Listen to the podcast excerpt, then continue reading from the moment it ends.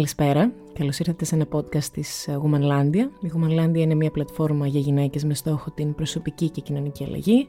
Είμαι η Μιρέλα Διαλετή και σήμερα θα συζητήσουμε για το ζήτημα της οικογενειακής φροντίδας ανάμεσα στα δύο φύλλα. Κατά πάσα πιθανότητα έχετε παρατηρήσει ότι αυτό το μήνα η θεματική του Ιγουμανλάντια είναι η οικογένεια. Η ευρύτερη οικογένεια. Στόχος μας είναι να μαζέψουμε κείμενα και για τις εναλλακτικές μορφές οικογένειας, τη μονογονεϊκότητα από επιλογή, την υιοθεσία και την τεκνοθεσία, τα νομικά ζητήματα που ανακύπτουν και πολλές φορές δεν τα γνωρίζουμε, τη ΛΟΑΤΚΙ εμπειρία οικογένειας και φυσικά, φυσικά το ζήτημα της επιμέλεια. Έχουμε ζητήσει κείμενα από αναγνώστριές μας με αφορμή το podcast της Ελένας για την τέλεια κόρη που κάνει την τέλεια μάνα και τούμπαλιν και την αλυσίδα καταποίηση μεταξύ των γυναικών της οικογένειας. Και φυσικά μας έχουν έρθει και πάρα πολλές προσωπικές εμπειρίες σχετικά με τις γονεϊκές σχέσεις ανάμεσα στις γυναίκες, δηλαδή τις σχέσεις σας με τις μητέρες σας ή τις κόρες σας και το πώς επηρέασε η πατριαρχία και ο τρόπος που μάθετε να αντιλαμβάνεστε τους έμφυλους ρόλους σε σχέση με την μητέρα σας. Σας ευχαριστούμε πάρα πολύ για τα κείμενα που μας έχετε στείλει. Περιμένουμε ακόμα κάποια μέχρι να τελειώσει ο μήνας. Μείνετε συντονισμένες και θα συνεχίσουμε να ανεβάζουμε μέχρι το τέλος του μήνα. Αυτό το podcast έχει, όπως είπα και πριν, θεματική την οικογενειακή φροντίδα. Συζητώντας λοιπόν με την ε, Λένα για το πώς η οικογενειακή φροντίδα βαραίνει με διαφορετικό τρόπο τα δύο φύλλα, καταλήξαμε στο συμπέρασμα ότι στην ελληνική κυρίως κοινωνία, και κάνοντας μια αντιπαράθεση και με άλλες κοινωνίες, ιδίως ε, της Αμερικής, Υπάρχει μία ε, πίεση και στα δύο φύλλα για την φροντίδα των γονιών, ιδιαίτερα όταν περνάνε στη φάση αυτή που δεν αυτοεξυπηρετούνται. Και εδώ θέλω να σας πω το εξής το οποίο ε, σκεφτόμουν. Αν η οικογενειακή φροντίδα είχε τη λάμψη της αγιοποίησης με την οποία την παρουσιάζουμε στις γυναίκες που την αναλαμβάνουν, πολύ απλά δεν θα χρειαζόμασταν εκατοντάδες χιλιάδες χρόνια προπαγάνδας για να την αναλάβουμε, στο σπίτι, στα παιδιά, στους ηλικιωμένους. και δεύτερον, είναι πολύ πιθανό η μεγάλη πλειοψηφία του παγκόσμιου πλούτου να ανήκει σε γυναίκες που φροντίζουν παιδιά ηλικιωμένους ή εν γέννη μη αυτοεξυπηρετούμενα μέλη της οικογένειας, γιατί κατά πάσα πιθανότητα θα τις ανταμείβαμε με το μέσο που φέρει την περισσότερη αξία, άρα με το χρήμα. Από αυτά καταλαβαίνουμε ότι κάτι μάλλον δεν πάει πολύ καλά. Ε, ξαναγυρίζω στο ότι η πίεση του παιδιού να φροντίσει τον γονιό είναι κάτι που βαραίνει ε, και τα δύο φύλλα εξίσου, απλά με διαφορετικό τρόπο. Και εδώ θέλω να σας παραθέσω τα, τα τελευταία αποτελέσματα ε, ισότητας των φύλων από το Ινστιτούτο Ισότητας των Φύλων που βγήκαν τον Οκτώβριο του 2022 και μάλιστα ε, λόγω των τελευταίων χρόνων COVID, δείξαν ότι οι γυναίκες, φυσικά λόγω της τεράστιας αυτής παγκόσμιας κρίσης υγείας, έμειναν πίσω ε, να φροντίσουν τους παππούδες, τις γιαγιάδες, τα παιδιά και τα μη αυτοεξυπηρετούμενα μέλη της οικογένειας σε έναν πολύ τεράστια δυσανάλογο βαθμό σε σχέση με τους άντρες. Αυτό είναι κάτι το οποίο κατά πάσα πιθανότητα περιμέναμε. Αυτό που δεν μας λέει βέβαια η εκάστοτε η ευρωπαϊκή έκθεση και αυτή είναι τι σημαίνει αυτό για ε, τα ανδρικά μέλη της οικογένειας. Ναι, τα μέλη αυτά δεν θυσίασαν προσωπικό χρόνο στην οικογενειακή φροντίδα, αλλά τι σημαίνει αυτό; Αυτό σημαίνει ότι δεν είναι φροντιστικά; Σημαίνει ότι ο ανδρικός πληθυσμός δεν νοιάστηκε γιατί για μεγάλο μέρος του πληθυσμού δεν σημαίνει αυτό. Σημαίνει ότι ο ανδρικό πληθυσμός νοιάστηκε και έδειξε τη φροντίδα του με το να στείλει τις γυναίκες να αναλάβουν την οικογενειακή αυτή φροντίδα σαν δουλειά, συχνότερα με απλήρωτη εργασία και λιγότερο συχνά με πληρωμένη βοήθεια. Και εδώ ερχόμαστε στο κύριο ζήτημα του podcast, που είναι το πώς ενιολογούμε και το πώς αξιολογούμε τη φροντίδα, την έννοια της φροντίδας. Ο άντρας, στερεοτυπικά ο σύζυγος, ε, θεωρείται ότι φροντίζει τους γονείς αν δεν αυτοεξυπηρετούνται, όταν τους παρέχει τα οικονομικά μέσα για να προσλάβουν κάποια γυναίκα, ε, για βοήθεια, είτε όταν ο ίδιος προσλαμβάνει για εκείνους κάποια γυναίκα για βοήθεια. Η γυναίκα θεωρείται ότι φροντίζει τους γονείς της όταν κάνει η ίδια την χειρονακτική σωματική εργασία που ενδεχομένως χρειάζονται αν δεν αυτοεξυπηρετούνται. Αλλιώς είναι κακή και αχάριστη κόρη. Σε ένα παντρεμένο ζευγάρι είναι πολύ πιο πιθανό τη χειρονακτική δουλειά να την κάνει η νύφη και όχι ο γιος. Ένας γιος που πληρώνει βοήθεια δεν είναι ποτέ κακός γιος. Μια κόρη που πληρώνει βοήθεια και δεν κάνει η ίδια την σωματική εργασία είναι μια κακή κόρη. Ο γιος θα χαρακτηριστεί προνοητικός και φροντιστικός, η κόρη θα χαρακτηριστεί ως κατά πάσα πιθανότητα αχάριστη κόρη, κακή κόρη α, και ότι δεν εκπληρώνει τον γυναική ρόλο που α, στερεοτυπικά θα πρέπει να εκπληρώσει. Αυτό είναι ένα από τα παραδείγματα της ίδιας κοινωνικής πίεσης υπό την διαφορά των προσδοκιών του φύλου.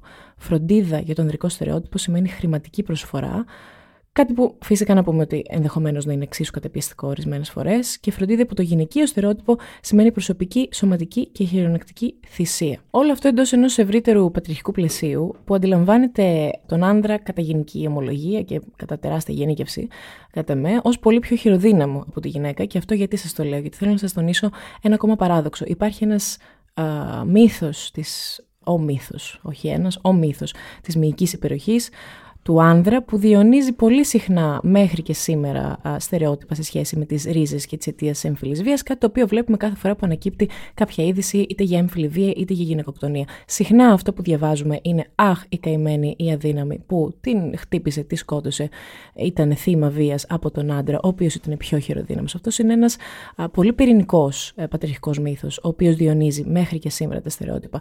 Αυτό δημιουργεί ένα παράδοξο, καθότι Υπάρχει το παράδοξο της, ε, του βιολογικού δικαίου του ισχυρού, στο οποίο υποτίθεται ότι στηρίζει την πατριαρχία, αλλά ανατρέπεται πλήρως από την παραδοχή ότι ο άντρας, αν και συχνά μπορεί ο ίδιος να κάνει τη χειρονακτική εργασία που χρειάζεται για να φροντίσει τους γονείς, σύμφωνα πάντα με τα πατριαρχικά στερεότυπα, δεν θα το κάνει, γιατί θεωρεί ότι είναι γυναικεία δουλειά και άρα υποτιμητική. Και εδώ θέλω να τονίσω ένα ακόμα παράδοξο, ως προς το ότι γενικότερα μιλώντας για φροντίδα, οικογενειακή φροντίδα μη αυτοεξυπηρετούμενων μελών, οι άντρες που προσλαμβάνουν επίσης βοήθεια για την φροντίδα μωρών ή παιδιών θεωρούνται συχνά καλοί πατέρες, γιατί η φροντίδα του μωρού είναι επίσης ένα γυναικείο ζήτημα και άρα πιο υποτιμητικό. Πιστεύω όμως ότι είναι πολύ πιο πιθανό και λόγω των σίγουρα των φεμινιστικών ε, κοινωνικών ζυμώσεων των τελευταίων χρόνων, αλλά ίσως και όχι, οι άντρες να έχουν πολύ περισσότερη σωματική επαφή, να κάνουν περισσότερη χειρονακτική εργασία σε σχέση με τη φροντίδα μωρών και παιδιών από ό,τι σε σχέση με τη φροντίδα των ηλικιωμένων. Κάτι το οποίο φυσικά έχει να κάνει με το αυτονόητο ότι από τις δύο αυτές κοινωνικές ομάδες που δεν αυτοεξυπηρετούνται, οι ηλικιωμένοι φυσικά είναι αυτοί που ξεγράφονται πιο εύκολα και θεωρούνται αόρατοι και κοινωνικά διαγεγραμμένοι. Και θέλω να καταλήξω στο εξής, ότι η σωματική ενασχόληση μαζί τους σε αυτή την περίπτωση είναι στην καλύτερη μία κάπως δυσάρεστη δίωδος ρομαντικής επαφής με την έννοια του τέλους και στη χειρότερη μία σωματική υπενθύμηση του μέλλοντος, πάντως και στις δύο περιπτώσεις ιδιαίτερα εγωιστικές και δυσάρεστες συνθήκες που απανθρωπιούν τους ηλικιωμένους σε σύμβολα απολογισμού και τέλους. Όχι ότι κάτι τέτοιο δεν μπορεί να ε, εφαρμοστεί και στο γυναικείο φύλλο. Παρ' όλα αυτά, ο τρόπος με τον οποίο οι άντρες πολύ δύσκολα ασχολούνται με σωματική χειρονακτική εργασία ηλικιωμένων, μόνο αυτό μπορεί να δείχνει. Εδώ θέλω να σας κάνω μια παραπομπή στο βιβλίο της Κατρίν Μαρσάλ, το οποίο έχει τίτλο Who Cooked Adam Smith's Dinner. Στα ελληνικά δυστυχώς δεν έχει μεταφραστεί. Η Κατρίν Μαρσάλ είναι μια Σουηδή φεμινίστρια οικονομολόγος που ε, συνδέει την πατριαρχία με την απλήρωτη εργασία και σε ένα πολύ συγκεκριμένο κεφάλαιο συνδέει την πατριαρχία, την αποστροφή του ανδρικού φύλου με τη σωματικότητα και την απλήρωτερη σωματική εργασία των γυναικών με βάση τη φροντίδα και επισημαίνει ότι πίσω από τα οικονομικά και κοινωνικά συστήματα με βάση τα οποία έχει χτιστεί η σύγχρονη κοινωνία υπάρχει πάντα μία γυναίκα που έχει φροντίσει την ε, ευζοία του άντρα που θα χτίσει τον πολιτισμό και την κοινωνία. Είναι πολύ ενδιαφέρον βιβλίο. Θα σας πρότεινα να του ρίξετε μια ματιά. Δυστυχώς είναι μόνο στα αγγλικά. Και εδώ αφότου τονίσαμε τα δύο αυτά παράδοξα, Θέλω να τονίσω επίσης ότι η πατριαρχία είναι ισχυρή. Αυτό δεν σημαίνει ότι είναι και δίκαιη και εντός των στερεοτύπων της, εκτός του ότι πολύ συχνά εκλείπει φαντασίας, υποπίπτει και σε πολλά παράδοξα, όπως είδαμε, ειδικά σε σχέση με το ζήτημα της φροντίδας. Στο σημείο αυτό θέλω να σας παραπέμψω και σε μια εξελικτική θεωρία που διάβασα και θα σας ε, πω και το λίμα στη Wikipedia για να το ψάξετε και οι ίδιες αν θέλετε. Η εξελικτική θεωρία λέει το εξής ότι σαφώς τα περισσότερα θηλαστικά όπως μάλλον οι περισσότεροι ξέρουμε, μπορούν να περπατήσουν μέσα σε λίγες ώρες μόνο από τη γέννησή τους και να παράγονται μάλιστα συνήθως εντός έτους από τη γέννησή τους.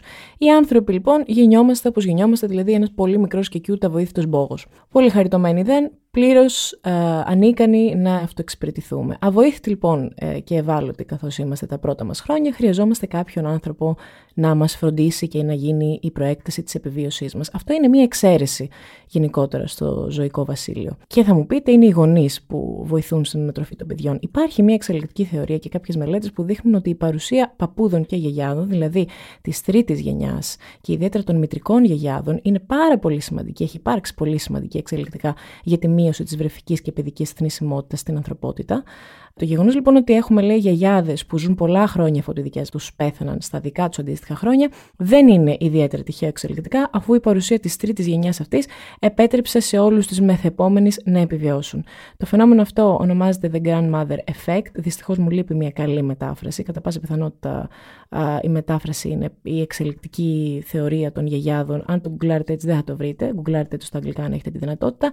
Η οποία επέτρεψε στους ανθρώπους να επιβιώσουν και να ενσωματωθούν σε πολυγενειακές ομάδες συγγένειας που τους βοήθησαν να αναπτύξουν στη συνέχεια ένα πολύ ανθρώπινο στοιχείο που είναι η δυνατότητα να σκέφτονται μακροπρόθεσμα, να προβλέπουν, να κάνουν σχέδια και άρα να επιβιώνουν περισσότερο. Αυτό σας το λέω γιατί ε, είναι πολύ αξιοπρόσεκτος ο τρόπος με τον οποίο το ανθρώπινο είδος έχει βασιστεί στη γυναικεία φροντίδα για την επιβίωσή του, συνειδητοποίηση που μετά από κάποια χρόνια απουσίας κρίσεων επιβίωσης όπως είναι αυτή που είχαμε με τον COVID, επανήλθε στο φως. Φυσικά όσο εξελισσόμαστε, τη φροντίδα αναλαμβάνουν σε ένα κράτος πρόνοιας, τέλος πάντων, κοινωνικοί και άλλοι θεσμοί, αλλά είναι ε, φοβερό το πώς όλος μας ο πολιτισμός έχει δομηθεί πάνω στο ίδιο είδος της μητρικής φροντίδας, δουλειάς και υποστήριξης που υποτιμάμε σήμερα ως απλήρωτη και αμελούμε τελείως να λάβουμε υπόψη.